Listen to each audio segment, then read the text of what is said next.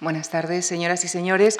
Permítanme recordarles que mañana viernes y el próximo sábado, dentro de nuestro ciclo de cine mudo, proyectaremos El Rey de los Cowboys, dirigida e interpretada por Buster Keaton, que será presentada por el cineasta y escritor David Trueba. Y el próximo lunes a las 19.30 horas y en nuestro Salón Azul, en Memorias de la Fundación, Íñigo Alfonso entrevistará al ensayista y catedrático de Filosofía del Derecho, Elías Díaz. Están ustedes cordialmente invitados. Y esta tarde, esta tarde nos situaremos en nuestra península ibérica, en una ciudad que conserva huellas cartaginesas, romanas y bizantinas, entre muchas otras. Hablaremos de Cartagena, de su historia, su patrimonio cultural y arqueológico. Hasta allí nos llevará el profesor José Miguel Noguera, catedrático de Arqueología de la Universidad de Murcia. Él es miembro del Instituto Arqueológico Alemán y del patronato del Museo Nacional de Arqueología Subacuática de Cartagena. Ha participado en múltiples proyectos de investigación y en la actualidad codirige las excavaciones arqueológicas de la Villa Romana de los Cipreses en Jumilla y las del Parque Arqueológico del Molinete de Cartagena. Su trabajo ha merecido diversos premios, el más reciente, el Premio Nacional de Conservación y Restauración de Bienes Culturales del año 2012. Es autor de, libros, varios de ellos centrados en la, ciudad que hoy nos ocupa, como la escultura dentro de la serie La ciudad romana de Cartago Nova. Su título más reciente es La escultura romana de Segóbriga. Les dejo con él, con nuestro agradecimiento, con el profesor eh, Noguera, en la conferencia que ha titulado Cartago Nova, Arqueología de una metrópoli mediterránea. Muchísimas gracias. Buenas tardes, señoras y señores. Quisiera comenzar, como no puede ser de otra forma, dando las gracias a la Fundación Juan March por haber tenido la deferencia y la amabilidad de invitarme a participar en el ciclo que está dedicando este año a las ciudades eh, en la antigüedad mediterránea e invitarle a, invitarme a hablarles de un tema que me es muy querido, en el que llevo ya bastantes años trabajando, que es el de la ciudad romana de Cartagonova. Sin duda alguna, una de las grandes metrópolis del Mediterráneo central y occidental, una de las grandes ciudades de la Hispania romana. Para mí es un placer, por lo tanto, estar aquí esta tarde con todos ustedes y les agradezco muy de veras también a todos que hayan venido a escucharme. Como les digo, eh, Cartagena, ubicada en el sureste de la península ibérica, ocupa un lugar central en la nómina de las grandes ciudades del Mediterráneo antiguo. Está ubicada en el extremo quizá más occidental del Mediterráneo, esa inmensa autopista, por así decirlo, que en la antigüedad posibilitó que hombres, personas, ideas, culturas de muy diverso tipo se desplazaran de oriente a occidente y se configurara en torno a las riberas de ese mar un extraordinario crisol de culturas y de civilizaciones. Cartagonova, como ven aquí, se ubica, por lo tanto, en el extremo más occidente de la península eh, del, mar Mediterráneo, en las costas orientales de Hispania, como así denominaron a nuestra península los romanos, y fue sin duda alguna, como les digo, uno de los grandes puertos de la antigüedad mediterránea y de la antigüedad eh, hispana. No obstante, a mí me gusta reseñar que la propia ciudad eh, es la sustantivación, por así decirlo,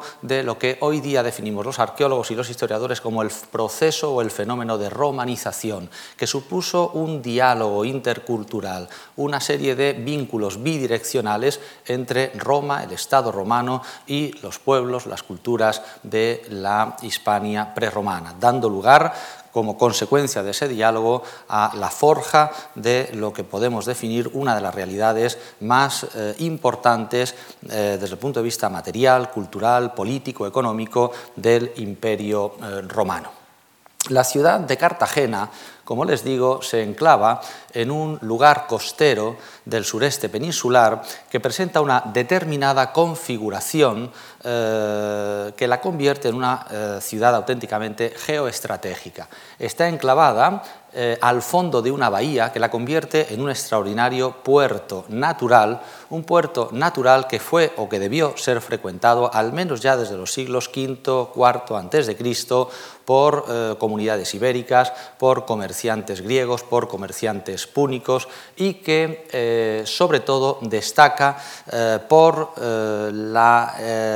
existencia muy cercana de un distrito minero muy rico, sobre todo en plata, en galenas argentinas, en plomo que fue explotado de manera masiva en la eh, antigüedad y que eh, dio a la ciudad, a la urbe, una extraordinaria eh, pujanza. Además, la ciudad tiene una peculiaridad topográfica que ya llamó la atención a los propios autores de la antigüedad. Una peculiaridad topográfica que la convirtió en, como digo, un enclave geoestratégico prácticamente inexpugnable, una suerte de bastión militar que la ha convertido prácticamente hasta nuestros días en un eh, auténtico eh, bastión eh, militar inexpugnable. Como pueden ver, la ciudad estuvo prácticamente rodeada, excepto por un brazo de mar, por aguas, por aguas por el norte, por el oeste, por el sur, eh, de suerte que al propio Polibio de Megalópolis, a mediados del siglo II a.C., su configuración topográfica le llamó poderosamente la atención y en sus célebres historias dedicó un capítulo, uno de los más interesantes interesantes de la historiografía referida a la ciudad antigua, eh, refiriendo cómo era la configuración de la misma. Me voy a permitir leerles dicha descripción. Dice Polibio de Megalópolis, está situada Cartago Nova hacia el punto medio del litoral español, en un golfo orientado hacia el sudoeste. La profundidad del golfo es de unos 20 estadios y la distancia entre ambos extremos es de 10. El golfo, pues, es muy semejante a un puerto. En la boca del Golfo hay una isla que estrecha enormemente el paso de penetración hacia adentro por sus dos flancos. En el fondo del Golfo hay un tómbolo encima del cual está la ciudad, rodeada del mar por el este y por el sur, aislada por el lago al oeste y en parte por el norte, de modo que el brazo de tierra que alcanza el otro lado del mar, que es el que enlaza la ciudad con la tierra firme, no alcanza una anchura mayor que dos estadios. El casco de la ciudad es cóncavo. En su parte meridional presenta un acceso más plano desde el mar. Unas colinas ocupan el terreno restante, dos de ellas muy montañosas y escarpadas y tres no tan elevadas, pero abruptas y difíciles de escalar. La colina más alta está al este de la ciudad y se precipita en el mar. En su cima se levanta un templo asclepio. Hay otra colina frente a esta, de disposición similar, en la cual se edificaron magníficos palacios reales construidos, según se dice, por Asdrúbal, quien aspiraba a un poder monárquico. Las otras elevaciones del terreno, simplemente unos altozanos, rodean la parte septentrional de la ciudad. De estos tres, el orientado hacia el este se llama el de Éfesto, el que viene a continuación el de Aletes, personaje que al parecer obtuvo honores divinos por haber descubierto unas minas de plata. El tercero, de los altozanos, lleva el nombre de Cronos.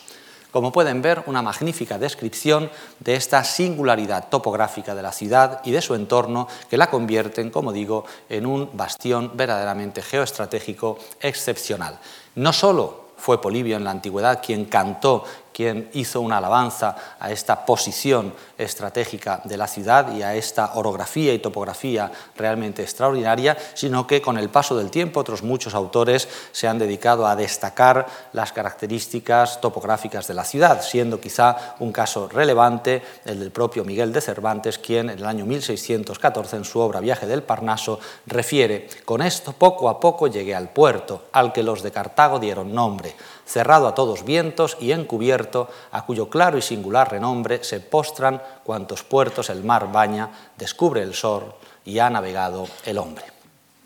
Aquí ven claramente ese carácter geoestratégico e inexpugnable de que les hablo. Se trata de un plano de los eh, castillos, fortalezas y baterías de costa que protegían en el siglo XIX la ciudad y que, como pueden ver en función de su disposición, convertían la penetración por la bocana del puerto en una misión prácticamente imposible, lo cual evidencia la importancia que a lo largo de los siglos va a tener la ciudad como eh, base de flotas eh, navales navales.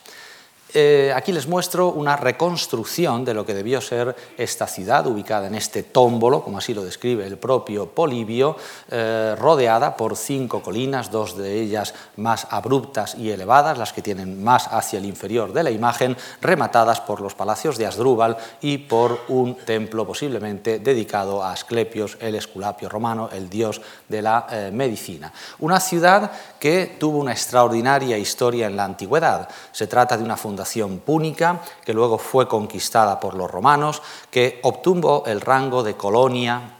en torno al 54 a.C., que vivió una etapa de desarrollo urbanístico, arquitectónico y cultural extraordinaria bajo el gobierno del emperador Augusto y sus sucesores, que posteriormente en la reforma administrativa de Diocleciano hacia el 297 fue nombrada capital de la provincia cartaginense y que en torno al 615 fue también, tras la conquista de la costa suroriental peninsular por Justiniano I, nombrada capital de la nueva provincia bizantina de España. Es decir, una ciudad que siempre ocupó un rango importante en la historia de la antigüedad eh, hispana y mediterránea. Ha sido también la historia de Cartagena una historia de altibajos y crisis. Realmente, si hay un periodo oscuro, un periodo poco conocido, un periodo en el que la ciudad vivió, por así decirlo, aletargada, este fue el de la Edad Media, volviendo a conocer una etapa verdaderamente importante de desarrollo a partir del Renacimiento. Es fundamental el siglo XVI, las figuras de Carlos I, de Felipe II, que eh, establecen en eh, Cartagena la base de las eh, galeras reales y que eh, le otorgan un papel fundamental como principal base militar en torno a la cual articular la política mediterránea de la monarquía hispánica respecto a Italia y también respecto al papel que la ciudad debía jugar como contención del poderío turco y berberisco. En el siglo XVIII igualmente la ciudad experimentó un desarrollo extraordinario bajo el gobierno ya de los Borbones cuando fue nombrada eh, capital del Departamento Marítimo Mediterráneo y se construyeron grandes sistemas de fortificación bajo el gobierno de Carlos III, el arsenal eh, militar cuando se construyó el gran hospital naval del siglo XVIII, etcétera, etcétera. Y a lo largo del XIX y del XX también la ciudad ha vivido eh, a caballo entre altibajos, de manera que podríamos reseñar como hitos significativos de la evolución diacrónica en estas dos centurias en la ciudad, el siglo XIX eh, eh, cuando la ciudad experimenta, siglo XIX, finales del XIX, inicios del XX, cuando la ciudad, sus astilleros experimentan un gran desarrollo como consecuencia de la necesidad, tras el desastre de Cuba, de volver a construir una flota, eh, una armada y como consecuencia de la reexplotación de las minas del distrito minero de Cartagena, la Unión Mazarrón, que fue explotado ya en la propia antigüedad y que a lo largo del siglo XX fue extraordinariamente eh, explotado y beneficiado. En la segunda mitad del siglo XX, y esto me interesa mucho referírselo por lo que ahora les voy a contar, eh, la ciudad, eh, sobre todo bajo la tutela del Estado, desarrolló una muy potente industria energética, una industria petroquímica muy importante, una industria de fertilizantes muy importante, también una poderosa industria de construcción naval, pero en los años 80, 90, como consecuencia del proceso de reconversión industrial, todo esto se vino abajo, la industria de muy diversos tipos que existía en la ciudad se vino abajo, se vino abajo también la presencia eh, de la Armada, la presencia del ejército en la ciudad y comenzó una etapa de colapso, la última gran crisis que ha azotado y que ha vivido la ciudad, que fue una crisis en la que los cartageneros, como les digo, en los años 80 y 90, llegaron a creer realmente y de una forma firme que la ciudad estaba destinada a la amortización, que la ciudad estaba destinada a la desaparición. Se produjo un abandono masivo del casco antiguo de la ciudad, eh, los edificios quedaron prácticamente derruidos, tal y como ven aquí. No eh, les puedo contar como anécdota que en estos años, los años 90, el casco antiguo de la ciudad fue utilizado para rodar películas de guerra, por ejemplo, películas eh, ambientadas en el conflicto del Líbano, en la que determinados edificios literalmente se volaban, se hicieron voladuras para ambientar estas películas, estos films bélicos. Vean a la derecha el estado en que se encontraba el hospital eh, militar construido eh, bajo el eh, reinado de Carlos III, realmente un proceso, un proceso de crisis y de colapso como jamás se había conocido. Y, sin embargo, entre el año, podríamos decir, 98 y 2012-2013, la ciudad ha conseguido renacer de sus cenizas y ha conseguido convertirse en una ciudad extraordinaria acogedora en la que sobre todo se ha sabido potenciar y valorar un recurso que estaba ahí y que los cartageneros han sabido entender que era lo que podía llevarles a tener una proyección de futuro. Me estoy refiriendo al patrimonio cultural, al patrimonio histórico y también como no, al patrimonio arqueológico. Algo de lo que los propios cartageneros se han sentido orgullosos, se han sentido herederos de toda una herencia, de toda una serie de testimonios que se percataron que eran importantes de conservar, que eran importantes de poner en valor y que además podían contribuir a la regeneración urbana, a la regeneración social, a la regeneración cultural y, por supuesto, a la proyección turística y económica de la ciudad. Hoy día la ciudad de Cartagena es visitada por más de 450.000 turistas al cabo del año que vienen a ver y a disfrutar básica y esencialmente de su patrimonio cultural en sus vertientes eh, muy diversas. Esta es una imagen relativamente reciente, tomada desde una de las colinas que flanquean la ciudad, esa ciudad repristinada, reformada, totalmente restaurada, donde el patrimonio cultural ha adquirido un notabilísimo eh, protagonismo. Eh, así, por ejemplo, se ha realizado una política de restauración, puesta en valor, conservación de toda la arquitectura ecléctica, modernista que se construye eh, a finales del XIX, sobre todo inicios del XX, protagonizada por arquitectos tan relevantes como Víctor Beltrí, una arquitectura, digamos, de importancia local, provincial, pero que realmente ha conseguido hoy día dar a la ciudad un tono eh, excepcional. Se ha cometido una política de restauración, de rehabilitación de todas las grandes eh, cintas defensivas, sobre todo la del 18, que fortificaban la ciudad. Vean aquí diversas imágenes de la muralla mandada a construir en el siglo XVIII por el rey Carlos III. Eh, y por supuesto, todo el patrimonio militar que había sido abandonado y que estaba literalmente en ruinas y viniéndose abajo, se ha puesto al servicio, esto es una cosa que me parece excepcional, de la universidad, al servicio de la docencia, de la investigación, del aprendizaje, de la transmisión del saber y de la cultura, de manera que a día de hoy todos los grandes antiguos edificios militares de la ciudad están restaurados y se han convertido en sedes de diversas escuelas politécnicas y eh, facultades que configuran la también reciente eh, Universidad Politécnica de Cartagena, que saben que se desgajó hace apenas 12 años de la eh, Universidad de Murcia. Aquí ven diversos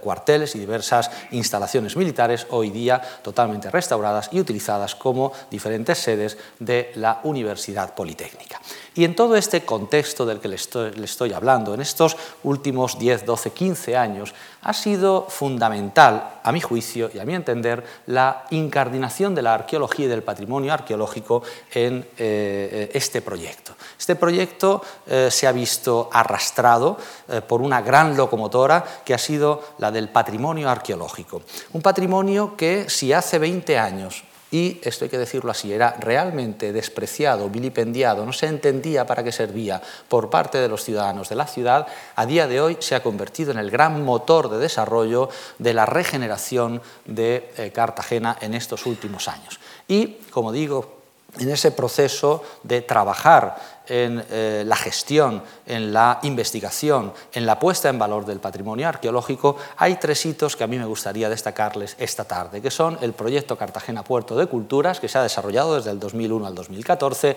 el proyecto del Teatro Romano de Cartagena y el proyecto de Parque Arqueológico del Molinete, en el que estamos trabajando a día de hoy.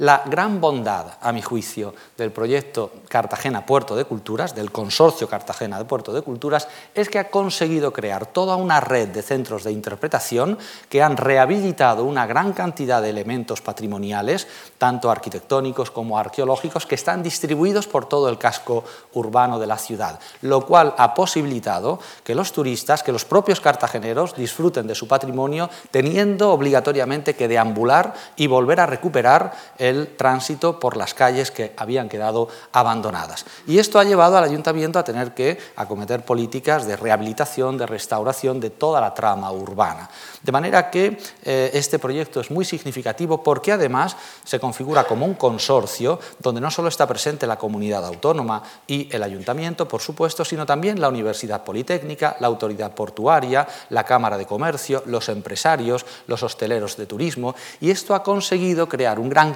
consenso en torno a cómo había que ejecutar el proyecto del que les hablo.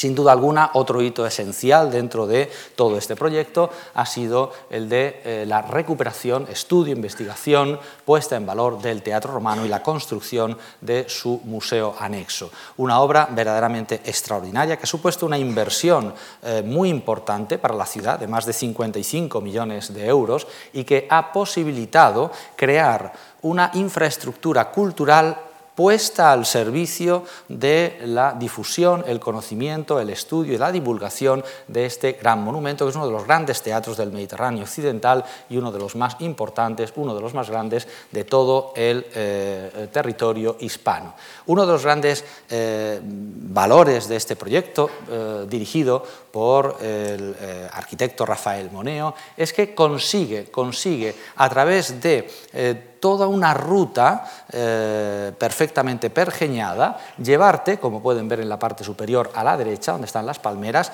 desde el nivel, desde la cota del nivel del mar, por toda una serie de túneles y de escaleras mecánicas que te conducen hacia las distintas salas del museo y desde estas a la última gran pieza que se exhibe en la institución, que es el propio teatro romano. En la parte de abajo ven el llamado túnel de la historia, donde se muestra desde lo más moderno hasta lo más antiguo todo el patrimonio y toda la secuencia histórica que se ha recuperado en la excavación del teatro, puesto que no solo se ha recuperado eh, lo que es el edificio teatral, sino las distintas capas, las distintas fases que había superpuestas sobre el mismo, la ciudad del siglo V, la ciudad de época bizantina, la ciudad de época eh, medieval islámica, la ciudad cristiana, y así hasta llegar al propio siglo XX. Bueno, pues este pasillo subterráneo nos zambulle, por así decirlo, nos, hace penetrarnos hacia la antigüedad y pasar a las salas dedicadas al propio edificio teatral eh, donde se muestran los grandes hallazgos epigráficos, arquitectónicos, escultóricos que han acaecido en el transcurso de la excavación y desde aquí y a través de la que Moneo gusta definir como la cripta arqueológica, se pasa eh, a contemplar, como digo, la última gran pieza de este museo, que es el propio teatro, es el propio edificio teatral, eh, donde se ha realizado, como ven, una intervención eh, de conservación y de musealización muy selectiva y muy poco agresiva con el eh, monumento para resaltar fundamentalmente el valor, el valor del bien arqueológico propiamente dicho. Este proyecto ha traído como consecuencia la necesidad de ejecutar otros que están a día de hoy en fase de realización. Les estoy hablando, o les hablo fundamentalmente, del otro gran edificio de espectáculos de la ciudad romana, que es el anfiteatro. El anfiteatro que a día de hoy sabíamos que eh, se encontraba ubicado bajo la Plaza de Toros, moderna, de finales del 19, inicios del 20. Esto es una singularidad que no es exclusiva, pero eh, que tiene muy pocas ciudades, la de tener sobre el anfiteatro romano un edificio que en cierta medida ha fosilizado su utilización, su empleo su funcionalidad, como es una plaza de toros, y como digo, el éxito del proyecto del Teatro Romano ha traído como consecuencia la necesidad de eh, pergeñar un proyecto que sirviera para recuperar y poner en valor el anfiteatro. Teníamos muchas dudas, no obstante, acerca del grado de conservación que éste podía tener. Eh, habíamos llegado a una conclusión errónea y es que posiblemente para construir la plaza de toros el edificio anfiteatral romano había sido literalmente destruido eh,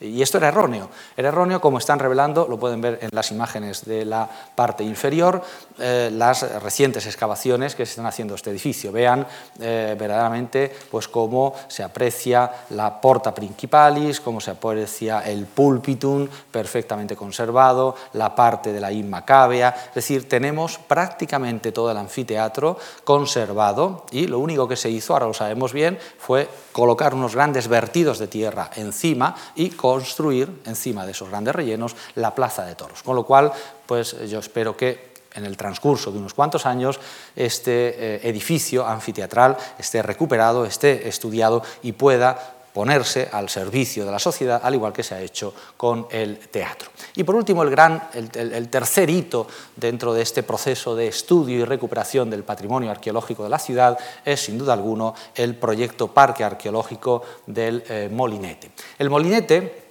es eh, una de esas colinas que describe eh, Polibio ya hacia el 150 a.C. y que ha sido siempre un elemento configurador de la orografía y de la topografía eh, urbana de Cartagena. Este es, este es, el aspecto que mostraba el molinete y su entorno inmediato en torno al año 2008, antes de comenzar el proyecto y mm, es un enclave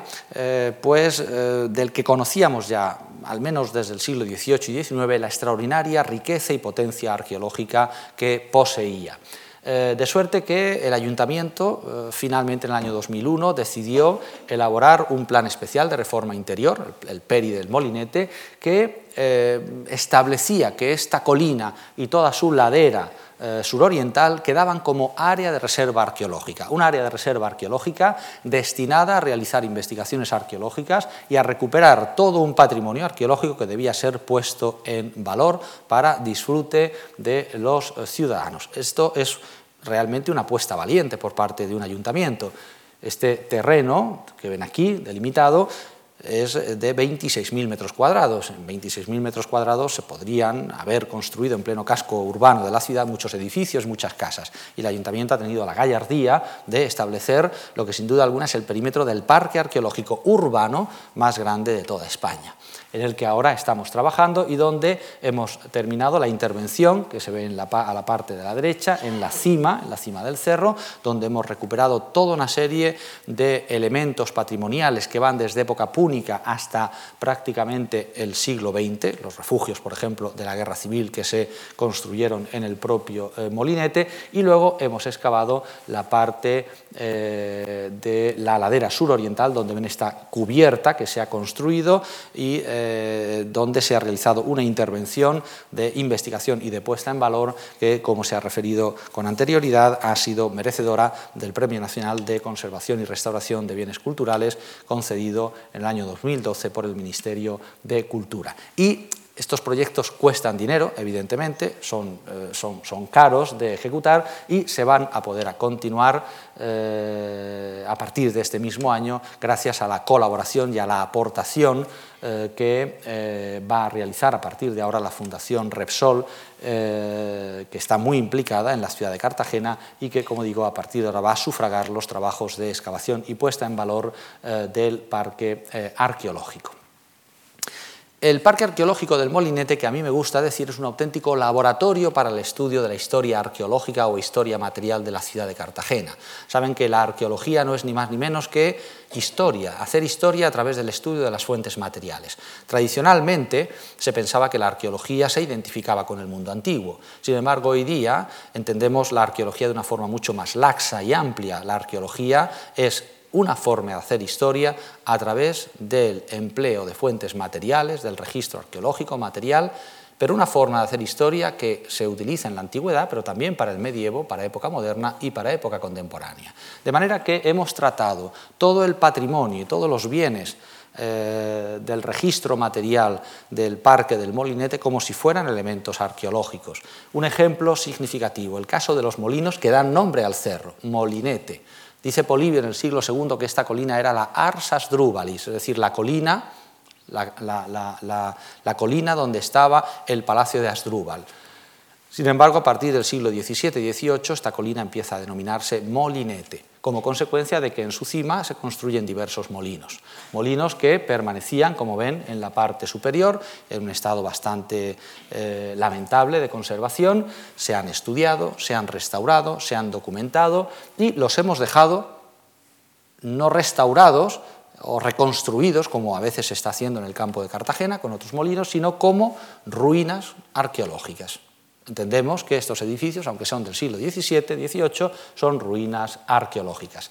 La importancia de estos molinos es extraordinariamente interesante, es extraordinariamente eh, importante. Estos molinos que hemos podido reconstruir en lo que a su mecanismo de molienda del eh, grano se refiere,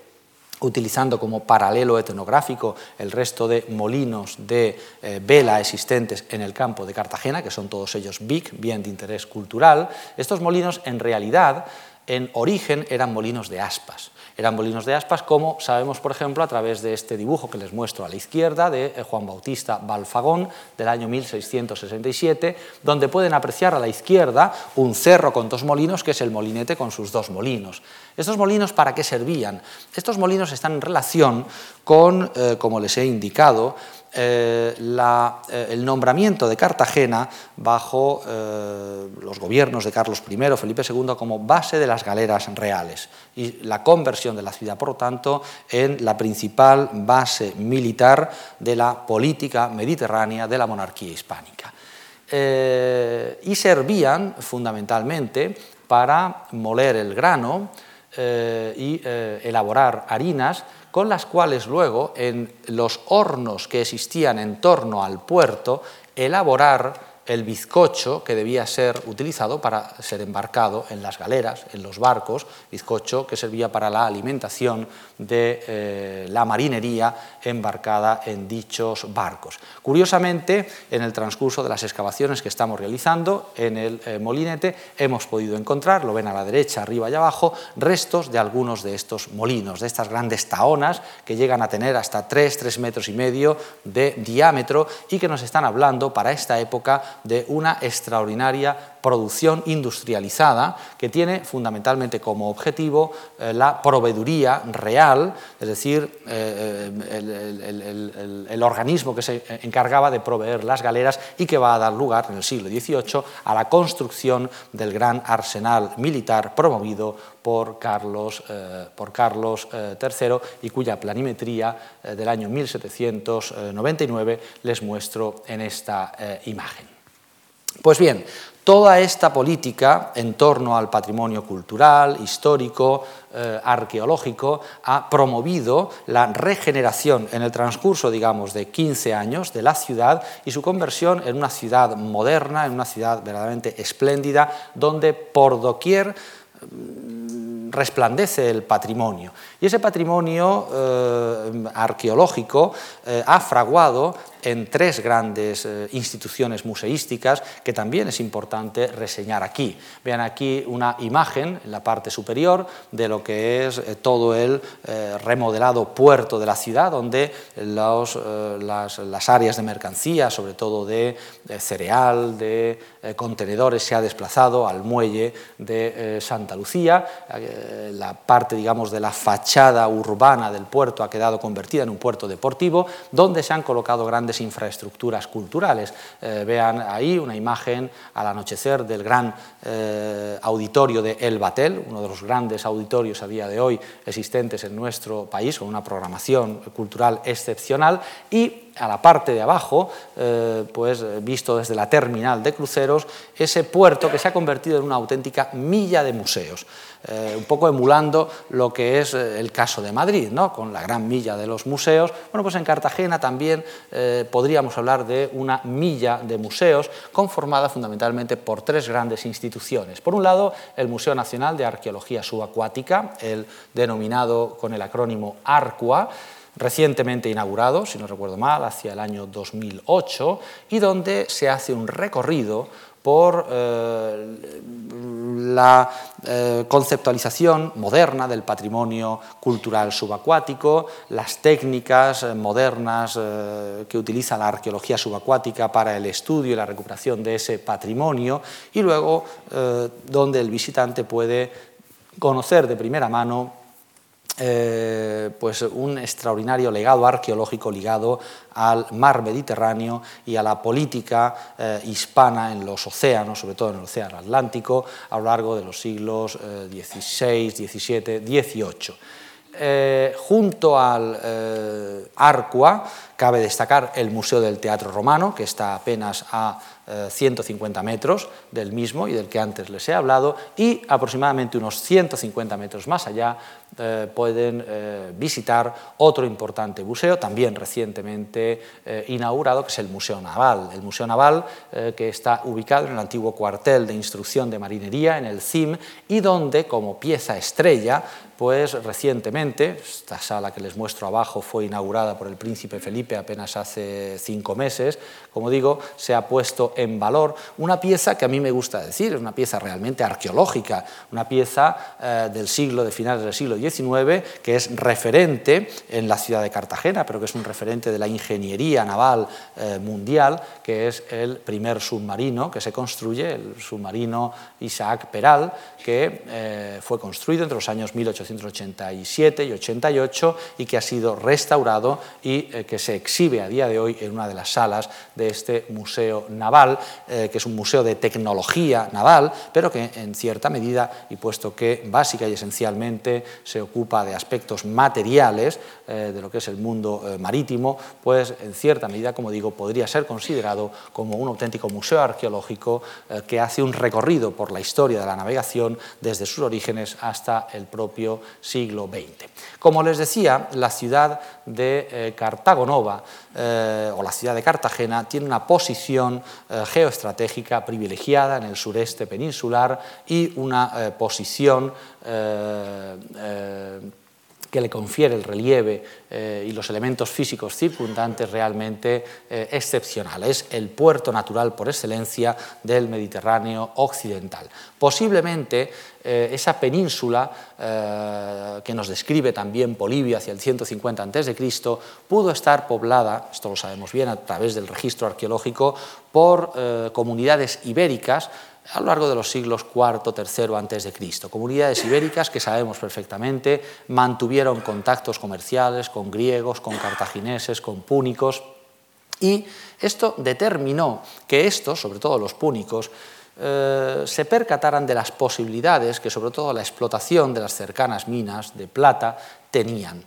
De manera que cuando a finales del siglo III se emprende la gran empresa por parte de la dinastía de los Barca de Cartago, eh, comandados por Aníbal, de crear un gran protectorado político-militar en el sureste y mediodía peninsular, los Barca optan por establecer la capitalidad de ese protectorado militar en este punto geoestratégico, un punto muy cercano a través de rutas de, cabotaje, como ven a la derecha, a la isla de Ibiza, otro de los grandes puertos púnicos de la época, Ebusus, y cerca, cerca de la propia capital norteafricana, Cartago. Es significativo que a la propia ciudad se le da el nombre de la patria, es decir, la nueva Cartago, la nueva Cartago, la Cart Hadash, que se convierte pronto en una ciudad de corte y naturaleza helenística verdaderamente impresionante, con una arquitectura que debió sobrepasar, que debió sorprender no solo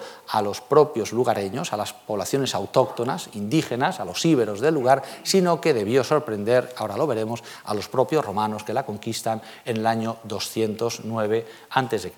Como digo, la ciudad es fundada en torno al 229-227 a.C. sobre los restos o sobre la eh, existencia de una realidad urbana anterior que conocemos realmente mal, pero que la arqueología nos revela que existió. Ven aquí un gran muro de eh, aterrazamiento de la ciudad púnica, construida, como ven, con grandes sillares de arenisca, almohadillados, unas obras de ingeniería verdaderamente extraordinarias, y bien a la parte de abajo el zócalo, posiblemente de una especie de cabaña semicircular eh, correspondiente a eh, la primera mitad del siglo III a.C. y por lo tanto posiblemente correspondiente a este poblado ibérico que existió en este lugar. Posiblemente la fundación no fue una fundación que supuso la destrucción del poblado precedente, no tenemos niveles de destrucción o de incendio de este poblado precedente, sino que debió haber un auténtico desmantelamiento admitido por los propios lugareños de la ciudad para la construcción de la nueva ciudad. De hecho, el profesor González Wagner ha propugnado recientemente que posiblemente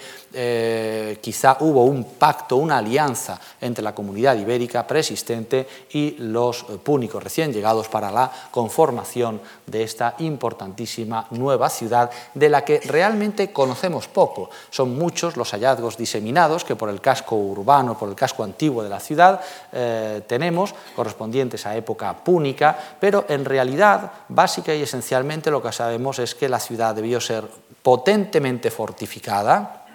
hay que pensar que la fundación acontece en el contexto de la Segunda eh, Guerra o el desarrollo, buena parte del desarrollo de la ciudad púnica acontece en el, contexto de la Segunda Guerra Púnica, eh, que enfrentó a las dos grandes potencias del Mediterráneo en la época, a Cartago y a Roma, y sabemos además que, como muestran estas líneas, creo que son azules, discontinuas, que se construyeron grandes muros de aterrazamiento que sirvieron para ordenar el solar urbano, para aterrazarlo y para en esas terrazas construir edificaciones de muy variada naturaleza. Sabemos también, a través de la descripción de Polibio, que en esas colinas, numeradas como la 2, la 3, la 4 y la 5, debió haber posibles santuarios de los que el propio Polibio nos transmite las deidades, los nombres de las divinidades a las que estaban dedicados y en el molinete, eh, esa elevación orográfica que tienen ustedes marcado con el 1, debía estar la regia, es decir, estaban los palacios reales, de los que Polibio eh, dice que se habían construido magníficos palacios reales erigidos por Asdrúbal cuando afectaba la monarquía, es decir, cuando quería ser nombrado posiblemente caudillo, monarca, rey de todas las comunidades eh, ibéricas del sureste y mediodía peninsular. En el transcurso de nuestras excavaciones, en, la cima de esta Arsas Drúbalis, de este cerro del Molinete, lamentablemente no hemos encontrado resto alguno de este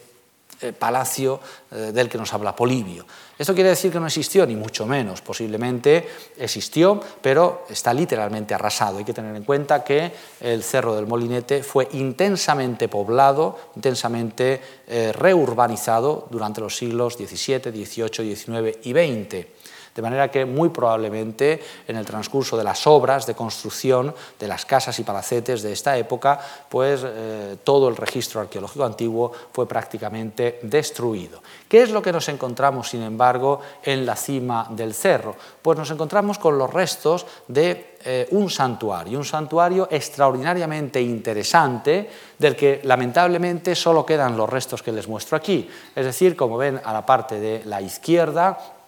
dos eh, salas, dos grandes habitaciones, construidas con grandes muros de sillares de piedra arenisca, eh, cuyos contextos cerámicos nos evidencian que estamos ante una obra de finales del siglo III a.C. y por tanto de filiación, de filiación púnica. En la sala, eh, de, en la sala norte, la que ven arriba, nos encontramos con una gran cisterna para baños lustrales, eh, para purificaciones y a la parte eh, inferior una sala eh, donde se conservan las huellas de unos lechos triclinales,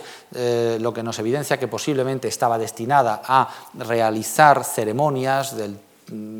ceremonias de incubatio posiblemente, y además en, el, espacio central del suelo de esta estancia nos encontramos con una inscripción epigráfica muy discutida, muy debatida, pero que posiblemente, como ven en la parte superior, la primera línea, eh, pues eh, haga alusión a Atargatis, es decir, la dea Siria, una de las grandes divinidades del Mediterráneo oriental, lo que nos permitiría, aquí la musealización que se ha hecho de este complejo y una restitución infográfica, lo que nos permitiría eh, pensar que quizá eh, lo que nos encontramos eh, en la cima del molinete es parte de un santuario quizá dedicado a la dea Siria, a, Targatis, eh, dedicado a ceremonias de incubatio, eh, como se puede ver, por ejemplo, en paralelos bien documentados en Siria, donde salas de este tipo, con lechos triclinales, pues están perfectamente bien documentadas. Pero si por algo realmente, como les he dicho antes, debió destacar la Cartagena púnica, fue por la construcción de unas extraordinarias eh, murallas, unas murallas de un porte y una envergadura que posiblemente debía eh, alcanzar los 12 metros, con almenas, con grandes sillares de eh, roca arenisca, algunos de ellos de hasta eh, dos metros de longitud y uno, un, metro de eh, altura, que conforman una obra de ingeniería de naturaleza helenística verdaderamente extraordinaria y que debían conformar pues, un auténtico parapeto insalvable para cualquier atacante que quisiera penetrar en la ciudad. Piensen ustedes en el impacto que eh, este, eh, este, tipo de, arquitectura debió causar en los conquistadores romanos, eh, el general Publio Cornelio,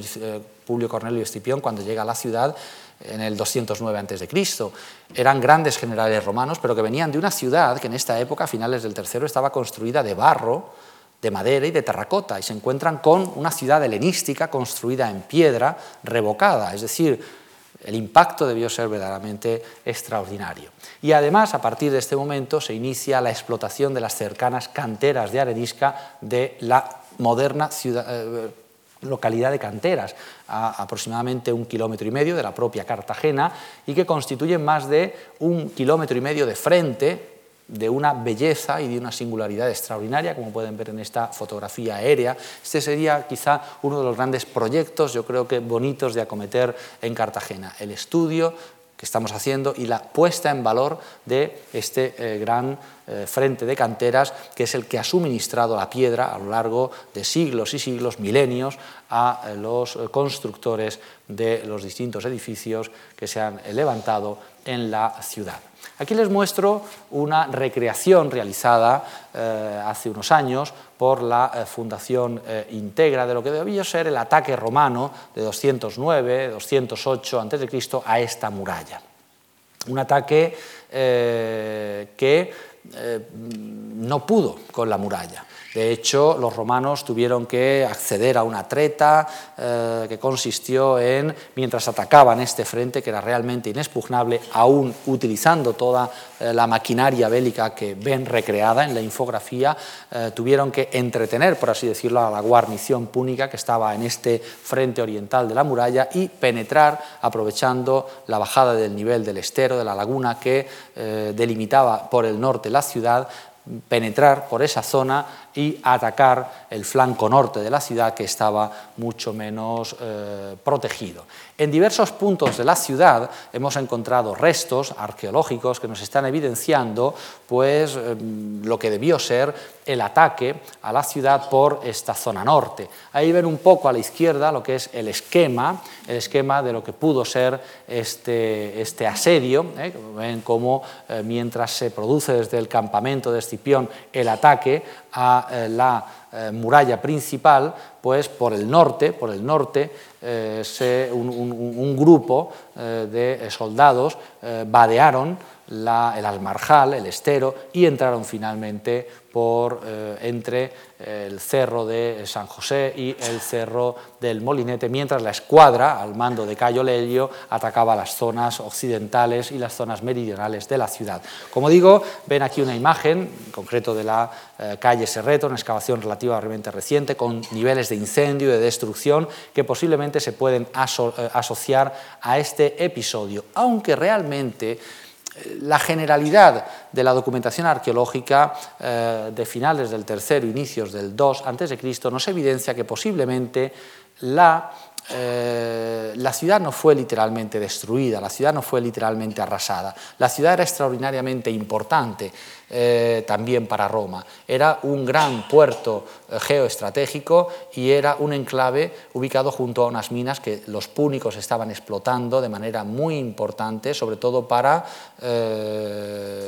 elaborar, fabricar moneda con que pagar a sus tropas en el marco de la Segunda Guerra Púnica. Y estos intereses eran los mismos, en definitiva, que los de Roma. Por lo tanto, Roma no arrasó la ciudad, sino que la conquistó, la hizo suya, y es muy posible que la propia población de origen oriental, la propia población mediterránea que existía en la ciudad, como ahora veremos, fuera integrada en, eh, en la nueva urbe romana. Esta supuesta clemencia de los romanos y esta clemencia de Escipión ha sido un tema muy querido luego por la literatura, por el arte y ha dado lugar a todo género de obras de arte, como por ejemplo pues este cuadro que les pongo, llamado precisamente así La clemencia de Escipión, conservado en el Museo Pushkin de eh, Moscú. A partir de este momento, Cartagena empieza a tener unas relaciones comerciales con el Mediterráneo verdaderamente extraordinarias. Por eso definirla y catalogarla como una gran metrópoli mediterránea. Vean aquí, les pongo diferentes contextos cerámicos procedentes de la ciudad que evidencian los vínculos mercantiles, comerciales, que a partir del 2 a.C.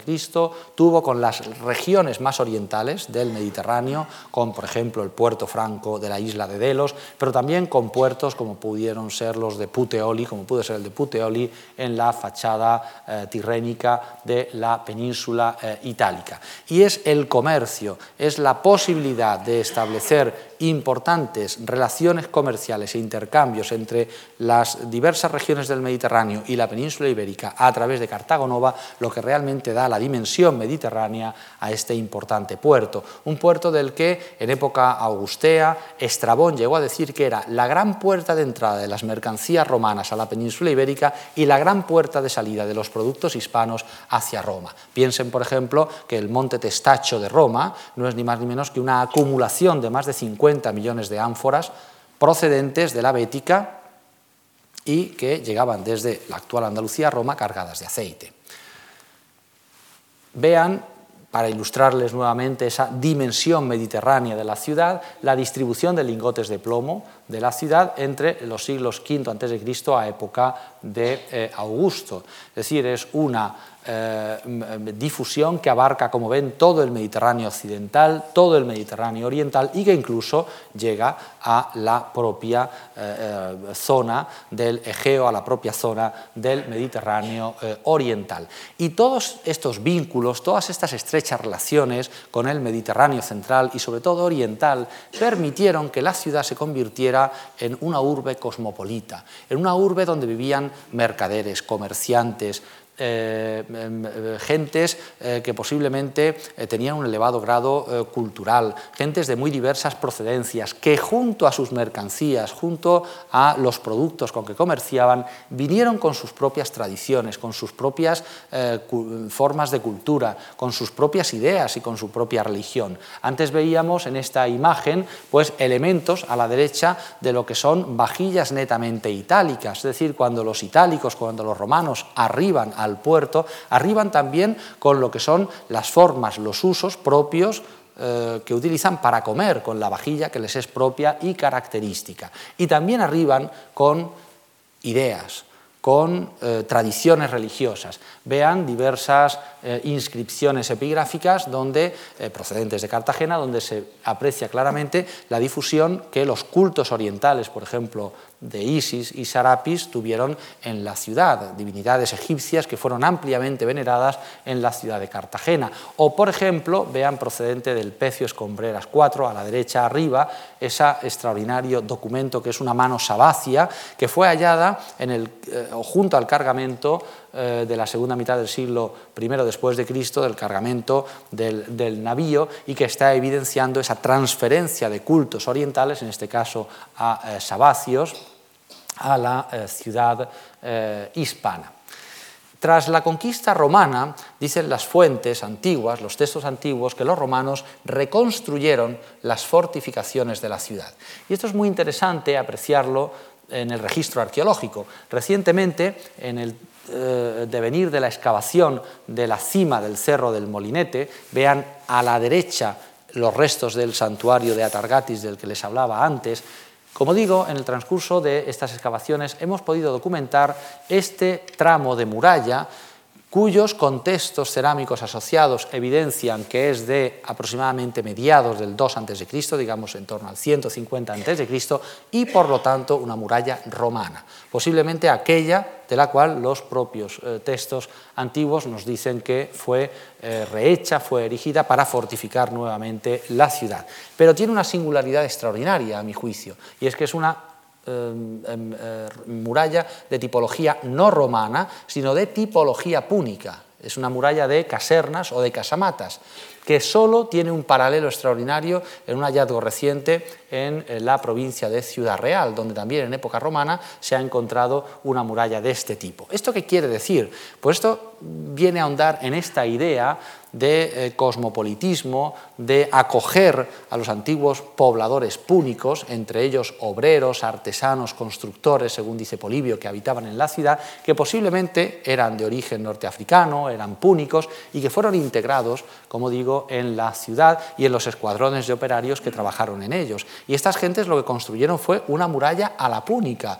una muralla a la cartaginesa, pero en plena época ya de dominación romana. Y esto nos pone sobre una pauta importante o sobre un aspecto muy importante, y es la enorme difusión que la herencia púnica va a tener en la ciudad a lo largo del tiempo. Esa línea de fortificación que hemos encontrado, correspondiente a época romana, es muy interesante porque debajo de esa muralla que les muestro existía una muralla, un tramo de muralla de época púnica. La muralla que les acabo de mostrar corre por aquí, debajo, en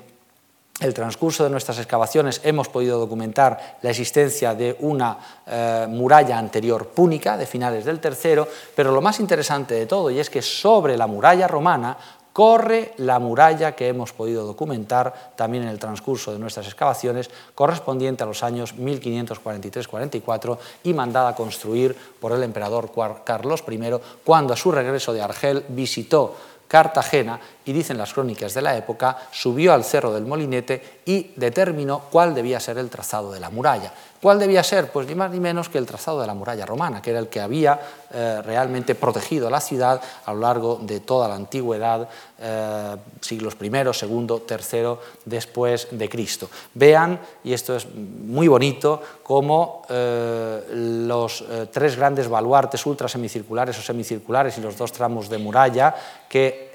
estaban estaban eh, dibujados en la planimetría que hasta ahora conocíamos de esta muralla se han podido documentar perfectamente en el transcurso de nuestras eh, excavaciones. Esta es la musealización, la puesta en valor que se ha hecho de este tramo de muralla, la recreación infográfica, la restitución, eh, digamos, teórica de cómo pudieron ser estas murallas construidas por orden de Carlos I, siguiendo los usos militares y arquitectónicos de defensivos propios del Renacimiento y aquí eh, una eh, perspectiva fugada donde ven la superposición volumétrica de las tres murallas arqueológicamente atestiguadas en la vertiente norte del eh, Molinete, es decir, la muralla púnica, número uno, la dos, la muralla romana y la tres, la muralla renacentista. Esto quiere decir que prácticamente a lo largo de casi dos milenios el frente defensivo, el frente defensivo del flanco norte de la ciudad siempre ha sido el mismo y diversas culturas y diversas eh, digamos, eh, administraciones han ido eh, utilizándolo sistemáticamente. Es decir, el frente de defensa púnico es el que ha prevalecido hasta el propio siglo XVI. Conocemos mucho de la ciudad romana, por ejemplo, gran cantidad de basas, gran cantidad de capiteles de orden toscano que nos están evidenciando, como como les decía antes, la filiación itálica de las gentes que arriban a la ciudad. Pero sobre todo, del siglo II I Cristo, me interesa reseñarles un hallazgo extraordinario también acaecido en el transcurso de las excavaciones en el Molinete. Vean como referencia el santuario de Atargatis, del que les hablaba antes, la muralla de época eh, romana, los restos de la púnica que va por debajo, y vean cómo hemos podido documentar aquí los restos de un gran santuario romano republicano de finales del 2, inicios del 1 antes de Cristo, integrado por un eh, templo delante del cual hay los restos tallados en la roca de una gran escalinata de acceso y grandes muros de aterrazamiento que servían para regularizar un gran frente, eh, el gran frente de la, eh, de la colina. aquí les muestro los restos del podio del templo romano, como ven, amortizando en parte los restos del santuario anterior púnico de Atargatis. Aquí les muestro una reconstrucción de cómo pudo ser este eh, templo, eh, que debió ser un templo en función de los elementos arquitectónicos eh, que hemos recuperado, un templo toscano mm, antiguo, como digo, de fines del 2, inicios del 1 antes de Cristo. Ven aquí la plataforma de cimentación del edificio y lo único que queda del podio construido con piedra andesita. Aquí les muestro los recortes en la roca de esa escalinata monumental de acceso que conducía hasta la parte superior de la cima con este templo, que hemos musealizado de esta forma, que no es una forma, bueno, una musealización eh, muy sencilla que obedece se lo confieso, a eh, la falta de eh, dinero, de financiación para hacer una escalera, pues a mí me hubiera gustado de madera, pero bueno, el recurso museográfico creo que es interesante y esta infografía donde eh, pueden ver pues, cuál sería la perspectiva que un individuo que, digamos, a lo largo del siglo I a.C. subiera por esta escalinata hacia el templo, tendría con el templo en la cima, perdón, y, con, la, y con el templo, de Atargatis en este flanco. Aquí les muestro los muros de que hablaba antes, los muros que servían para regularizar todo el frente suroriental del eh, cerro y aquí una reconstrucción mm, volumétrica, hipotética de lo que pudo ser esta eh, Ars, esta Acrópolis de Cartagena en el siglo I a.C., con este sistema de aterrazamiento, la gran escalinata que daba acceso, que conducía al templo propiamente dicho. Esto es muy interesante. Esto es muy interesante eh, porque nos está permitiendo eh,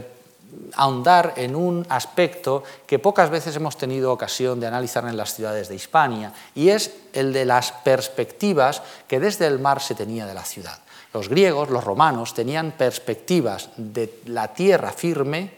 desde el mar. El profesor Rodríguez Adrados gusta mucho decir que los griegos veían la tierra desde el mar. Bueno, pues efectivamente en el caso de Cartagena esto es así. Estamos ante, en el siglo I a.C., la gran capital de Hispania, posiblemente una de las co-capitales junto con Tárraco de la, eh, de la provincia o de las provincias de Hispania y seguramente este santuario se construye con la intención de crear un auténtico símbolo de lo que significaba la presencia de Roma en el territorio hispano, digamos, recién conquistado. Vean aquí un, eh, vean el, derrotero de Tofiño, donde se hace alusión a cómo era la forma de penetrar al puerto de Cartagena en el siglo XVIII, eh, pero a buen seguro esta era la misma que se utilizaba para entrar al puerto en época romana. El puerto de Cartagena es peligroso porque eh, en la parte de la bocana, justo en este punto, tiene una gran elevación que no se ve apenas, eh, que no sobresale el agua, que es la denominada laja, y que llevó a pique a muchísimos barcos en la antigüedad. De manera que se podía entrar por el canal oriental o sobre todo por el canal occidental al interior del puerto. Y cuando uno penetraba, siguiendo la línea de derrota por el canal oriental,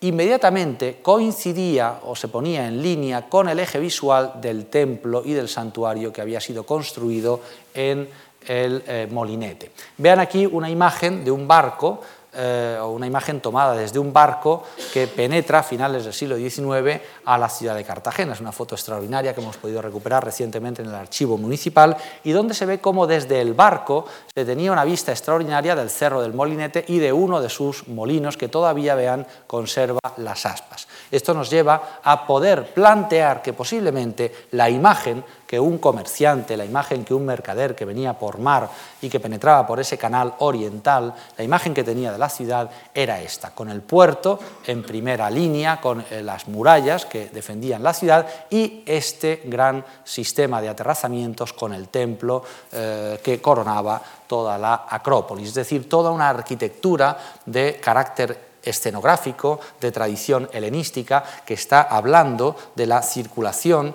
de esos modelos orientales a lo largo de todo el Mediterráneo y su implantación en el extremo occidente por obra y gracia primero de púnicos y después de eh, romanos. De hecho,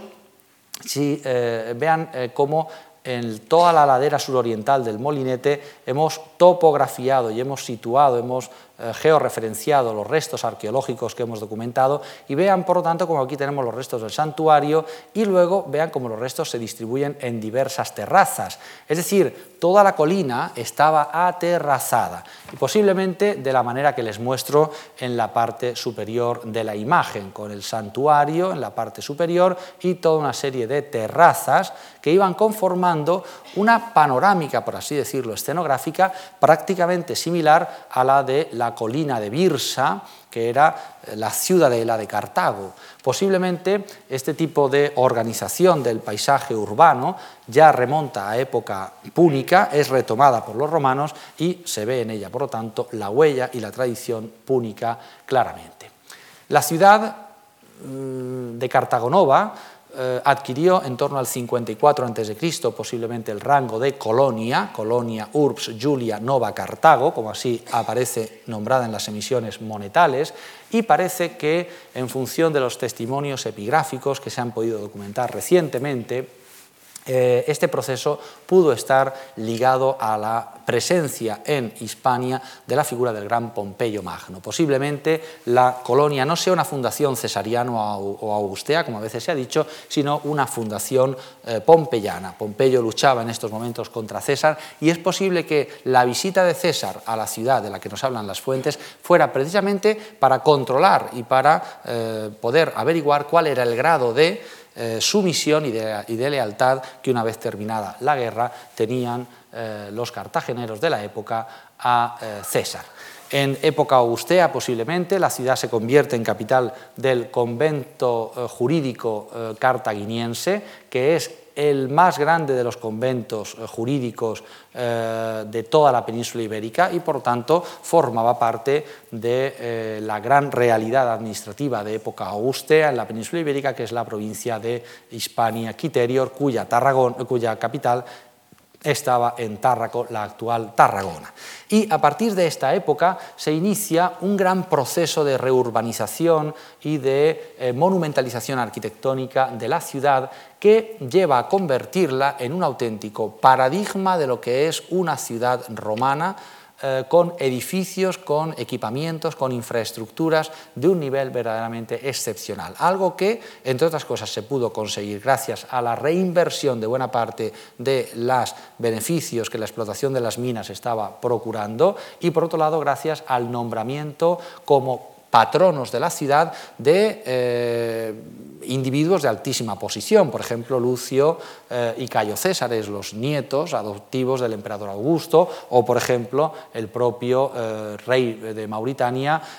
Yuba II. Es decir, los patronazgos de la ciudad fueron verdaderamente excepcionales y procuraron que en el, digamos, cambio de era, el aspecto de la ciudad fuera eh, verdaderamente extraordinario. Se acometió una refacción de toda la trama urbana de la ciudad, se construyeron nuevas calles eh, con eh, pavimentos poligonales donde se encajaron los grandes equipamientos de una ciudad romana como es el foro o como es el teatro o como es el propio anfiteatro. Vean aquí una imagen de la Ínsula 1 que hemos terminado de excavar hace dos o tres años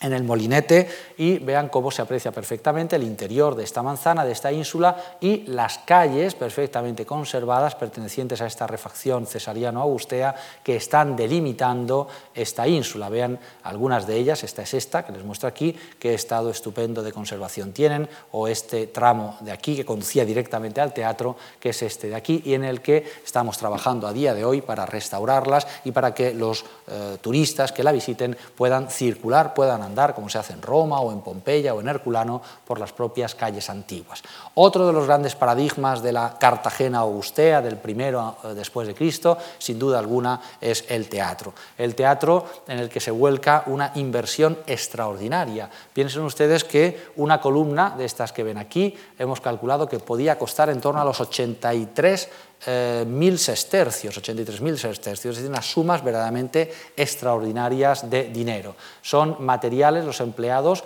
locales, eh, son materiales locales, como es el travertino local, pero se importan gran cantidad de mármoles procedentes de eh, Italia, de Carrara, fundamentalmente para hacer los entablamentos, para hacer los capiteles, para hacer las basas, y el edificio literalmente está dedicado, como nos indica la propia epigrafía, a los eh, hijos o nietos adoptivos de Augusto, a Cayo y a Lucio César. Este edificio teatral es un auténtico despliegue de lo que es un gran edificio eh, romano, un gran edificio teatral eh, romano, pero eh, servía realmente sobre todo para, o como elemento que vehiculaba la difusión y el desarrollo del culto imperial en la ciudad, es decir, la adhesión al emperador y a la familia imperial que se producía en el contexto de este edificio, que contaba además con un gran jardín, con un gran peristilo en la parte anterior, del que se han podido encontrar restos arqueológicos y que se puede reconstruir de la manera que ustedes ven en estas recreaciones infográficas magníficas que ha realizado en los últimos años la empresa Balaguat. El otro gran equipamiento de que se dota la ciudad, en la parte al pie de la colina del Molinete es el foro. El foro es el centro cívico, el centro religioso, el centro administrativo, el centro político de la ciudad y es mal conocido en realidad. Solo conocemos el gran muro de contención que permitía acceder desde la terraza inferior a la terraza superior. Este muro que les muestro sería este que aparece aquí, con las dos grandes escalinatas laterales que ven aquí, una escalinata y otra acá, y también se ha podido eh, documentar el edificio de la curia, que es este que sobresale aquí, con una altura prácticamente igual a la del templo que debía presidir todo el conjunto, que posiblemente era un templo dedicado al emperador Augusto, según se desprende de las representaciones del mismo en las monedas. Este edificio de la curia era un edificio que tenía una parte eh, que servía para que los ciudadanos asistieran a las reuniones de la asamblea o senado local, que era el que gobernaba la ciudad, y luego un lugar o una zona donde se colocaban las sillas distribuidas en hiladas donde se sentaban los senadores y de este punto exactamente procede esta estatua, una estatua que posiblemente sea la del emperador velado a la manera de un pontífex, de un sacerdote que sin duda alguna presidía las sesiones. Es el valor de la imagen, el enorme valor que la imagen tuvo en época romana y que aún hoy día sigue eh, perpetuándose como romanos que somos todavía eh, en, nuestra sociedad actual. Cuando entramos a un edificio administrativo nos encontramos con la imagen del jefe del Estado, en realidad estamos ante usos y prácticas que remontan al menos eh, a esta época. Para ir ya rematando, pues les muestro ahora los resultados también correspondientes a esta época del siglo I después de Cristo en la parte inferior de la ladera eh, suroriental del Molinete, donde hemos encontrado esta ínsula que les mostraba antes a propósito de las eh, calles, pero ahora les voy a hablar del interior. Y en el interior hemos encontrado dos edificios realmente extraordinarios. Un complejo que posiblemente se puede identificar con una eh, asociación o corporación de mercaderes y otro complejo que es un complejo termal, un complejo termal. El primero de ellos es un complejo eh, organizado en torno a un atrio y con cuatro grandes aulas hipóstilas al, este y al oeste, eh, tal y como ven eh, aquí, con un orden que combina las basas eh, ático-romanas con basas eh, toscanas y que por tanto se puede fechar posiblemente entre los años, digamos, 30, 20 antes de Cristo, en lo que a su construcción se refiere. Este es un edificio, ahora veremos alguna imagen más, que destaca por su extraordinario estado de conservación. Algunas de las paredes, eh, algunos de los paramentos, conservan hasta 4 y 5 metros de altura o incluso conservamos, vean todo este tramo de una escalera que permitía el acceso al segundo eh, piso. Es un edificio que hemos reconstruido posiblemente como una banquet house, es decir, como un edificio dedicado a la celebración de eh, banquetes eh, convivales. Desde el punto de vista tipológico, desde el punto de vista arquitectónico, creo que se puede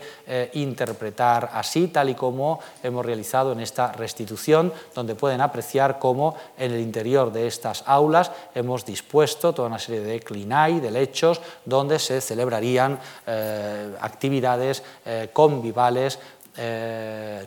bien conocidas en el mundo romano. ¿Qué tipo de institución, qué tipo de organismo, qué tipo de asociación podía celebrar este tipo de actividad en este edificio? Bien, pues mm, al oriente de la calle que delimita este edificio, por el este, hemos encontrado, o estamos ahora excavando, esto es una novedad, estamos excavando una nueva ínsula, la ínsula 2, de donde procede o donde se está configurando una especie de área sacra con los restos de un podio, es decir, con un templo, y de donde procede posiblemente esta inscripción epigráfica que habla de que un tal Titus Hermes o Hermesius dedica algo, no se sabe qué, está perdido, a Sarapis e Isis.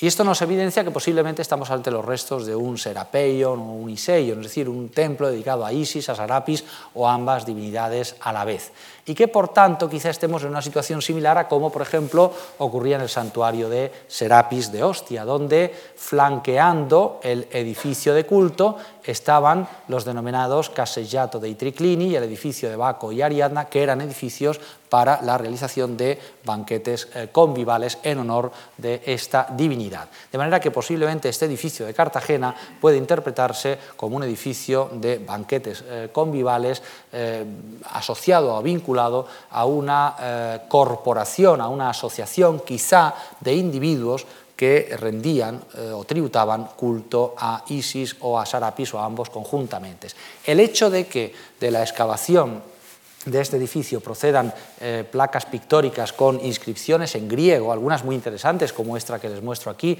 que eh, contiene una máxima griega que es muy conocida por inscripciones del Oriente, que se conocen, por ejemplo, en Bagdad, mm, y que dice, Euripilos dice, quien quiera, hablan lo que quieren, que hablen, a ti no te importa, te es provechoso lo mismo.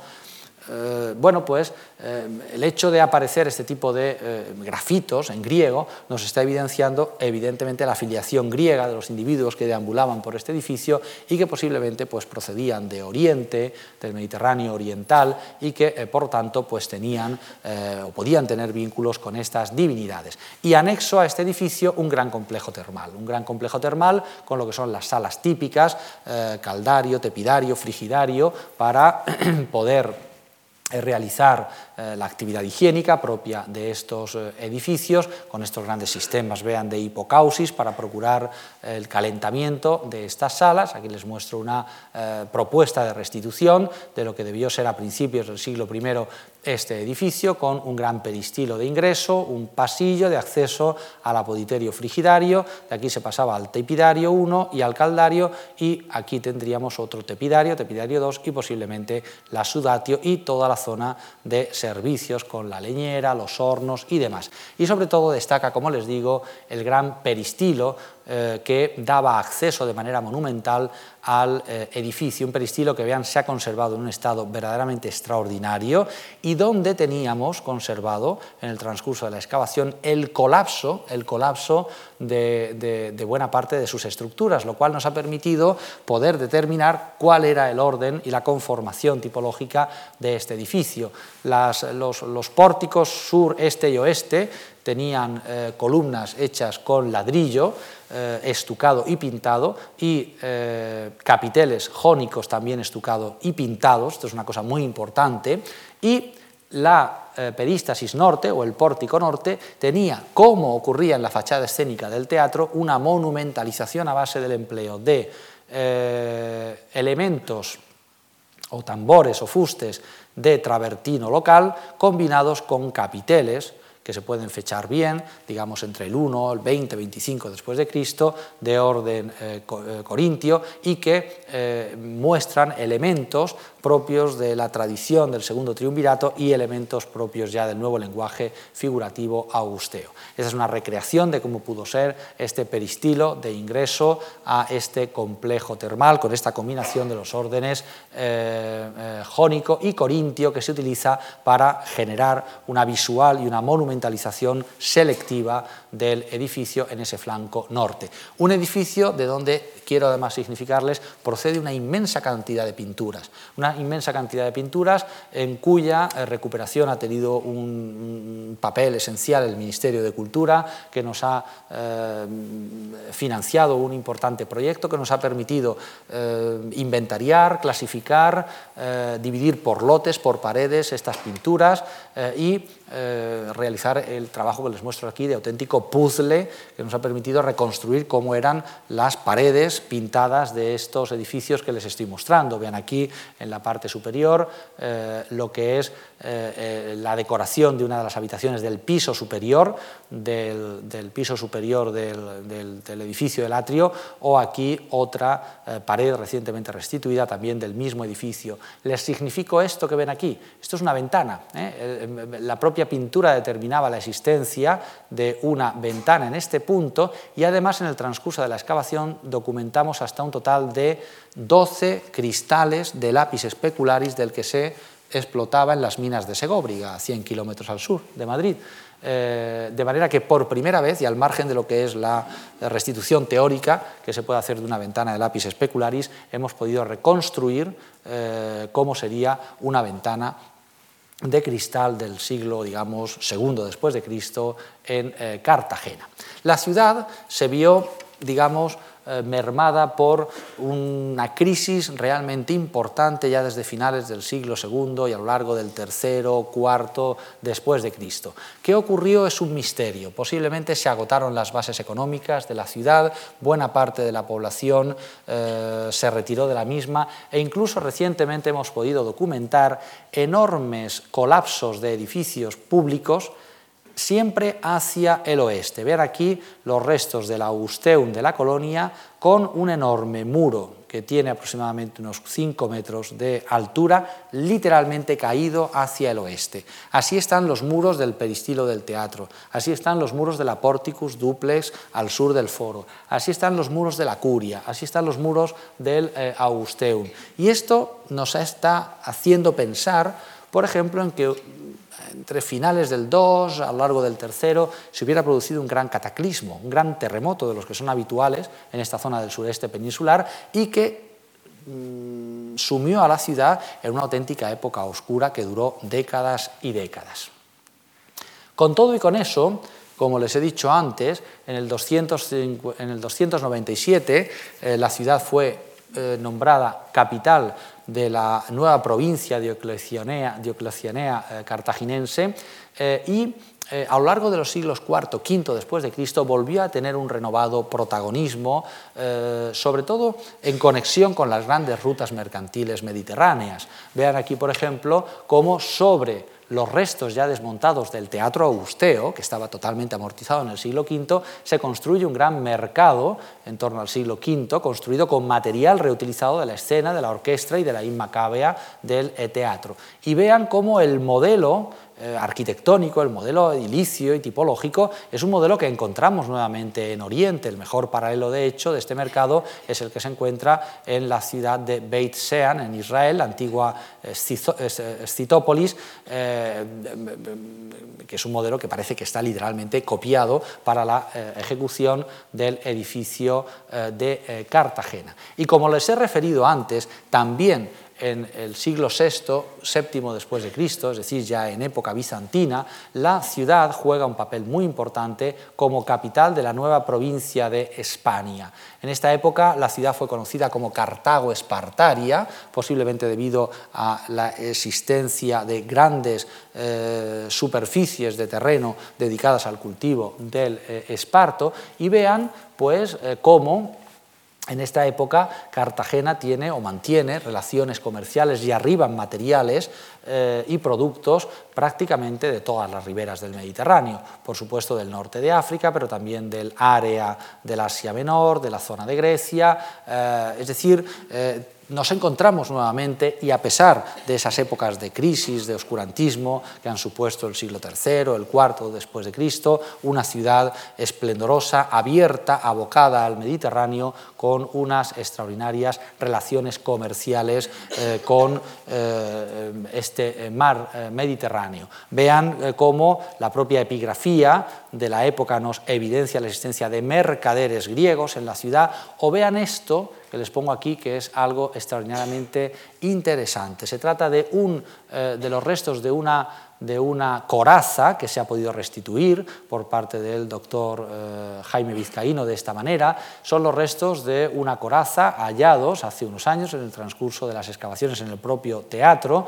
y de la que solo conocemos 10 ejemplares distribuidos en todo el Mediterráneo. Son eh, corazas que eran elaboradas en fábricas imperiales del Oriente y eh, de las cuales una de ellas aparece en la propia eh, Cartago espartaria, lo cual evidencia la importancia de la ciudad y la existencia de estos vínculos mediterráneos. De hecho, este tipo de ungüentarios eh, son también elaborados por fábricas directamente dependientes de la administración imperial en Oriente. De ellos se conoce en todo el territorio peninsular hispano 10 ejemplares y en Cartagena tenemos documentados más de 250, lo cual evidencia, pues, eh, como digo, esos vínculos y esas relaciones con el Mediterráneo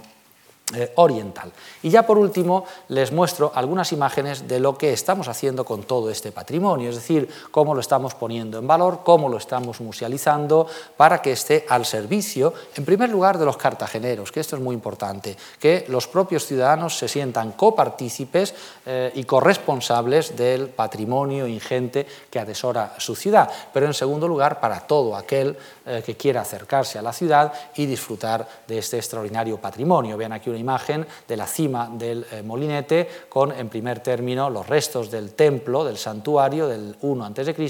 y los restos de, eh, molino llamado de San José. O vean la eh, cubrición que se ha hecho de la ínsula 1 que les he mostrado antes y todo el proceso de restauración, de anastilosis científica que hemos acometido en el edificio del atrio y que ha permitido pues, eh, crear un museo de sitio verdaderamente extraordinario y donde además esa cubierta que se ha construido pues, garantiza la conservación y la preservación de los elementos patrimoniales que hay allí conservados. Vean la potencia, la envergadura que tienen estos restos arqueológicos que tenemos en Cartagena no son restos arqueológicos que tengan 30, eh, 40 centímetros eh,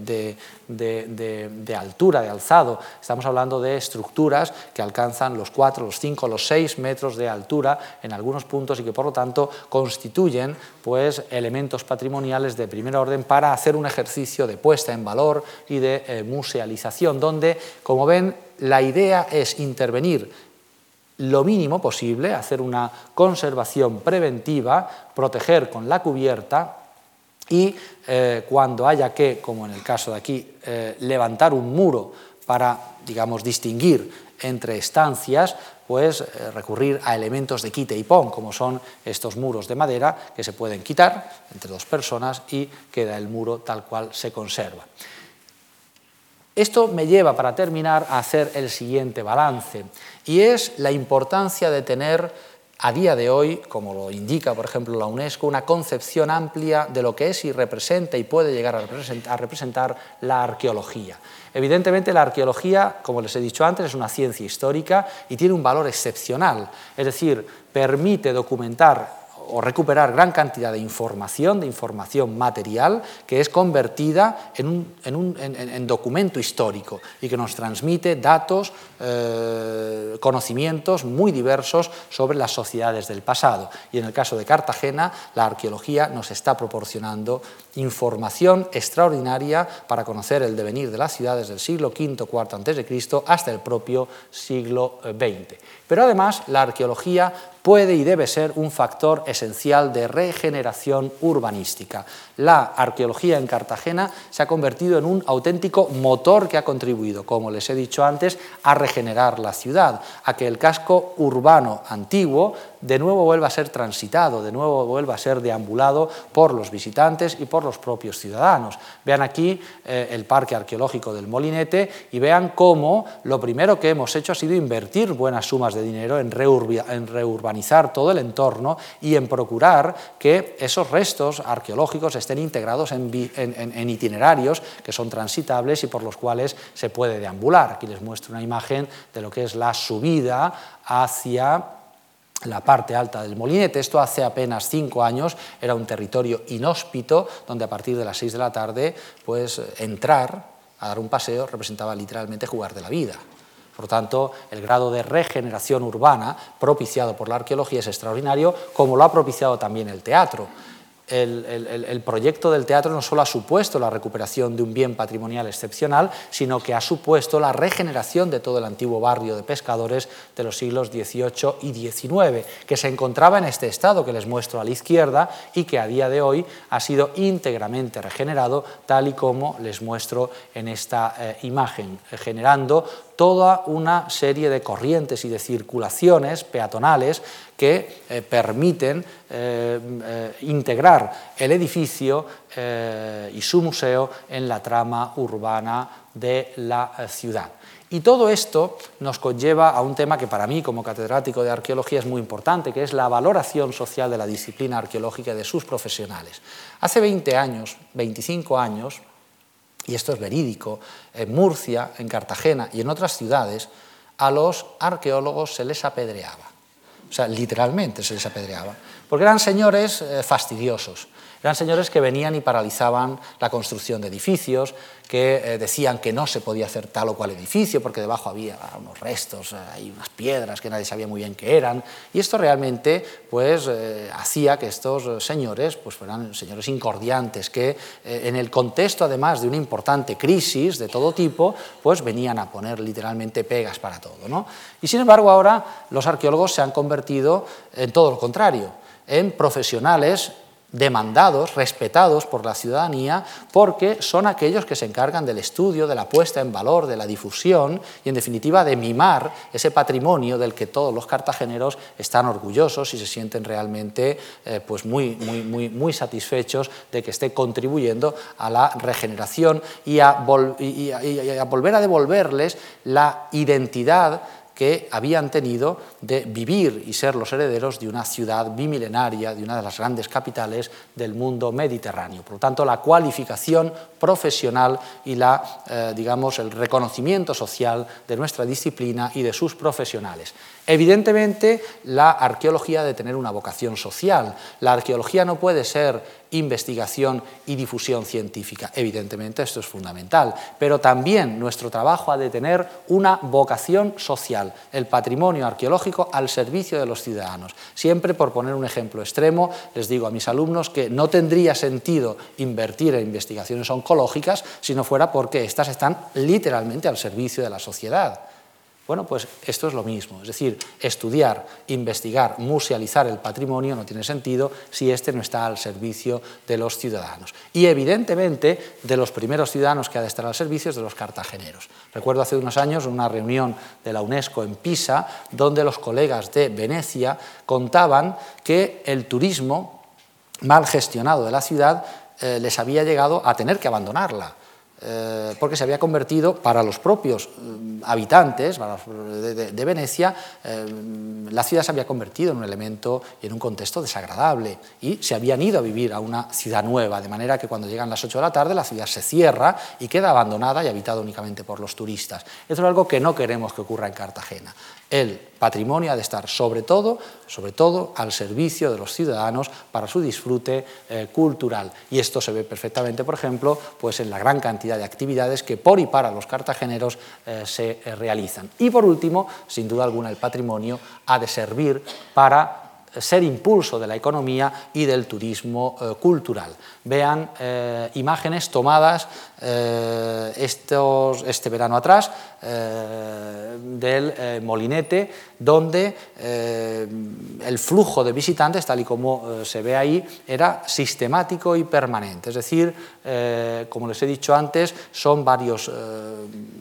cientos de miles de visitantes los que hemos tenido el año pasado y la gente no viene a ver la industria pesada, por ejemplo, petroquímica de Cartagena. La gente viene a ver lo que viene a ver a Cartagena. Viene a ver patrimonio cultural, patrimonio histórico, patrimonio arqueológico, bien cuidado, bien gestionado, bien puesto en valor. Me gusta eh, terminar, o me gustaría terminar mi intervención con esta imagen. Es una imagen que hace 15 años era absolutamente impensable. El puerto de Cartagena con tres grandes supercruceros de los que navegan por el Mediterráneo. Es decir, Cartagena se ha convertido a día de hoy en una de las escalas esenciales del turismo cultural mediterráneo. Eh, en el año 2013 han recalado en el puerto de Cartagena 115 cruceros, lo cual representa una cifra verdaderamente excepcional y prácticamente unos 45.000 visitantes que descienden de los barcos y visitan eh, la ciudad. Yo creo que esta es la prueba evidente de que eh, ese patrimonio bien cuidado, bien estudiado, bien gestionado, se puede convertir en el motor de futuro de una ciudad. Una ciudad que otrora era una ciudad militar, era una ciudad eh, industrial y ahora, aun siendo todavía una ciudad industrial, por la importancia que tiene la refinería adyacente de Escombreras, es sobre todo una ciudad cultural que vive por y para su eh, patrimonio. Yo espero que en próximas ocasiones pues les pueda ver a todos ustedes en Cartagena y que puedan disfrutar de esta estupenda ciudad. Muchas gracias por su atención.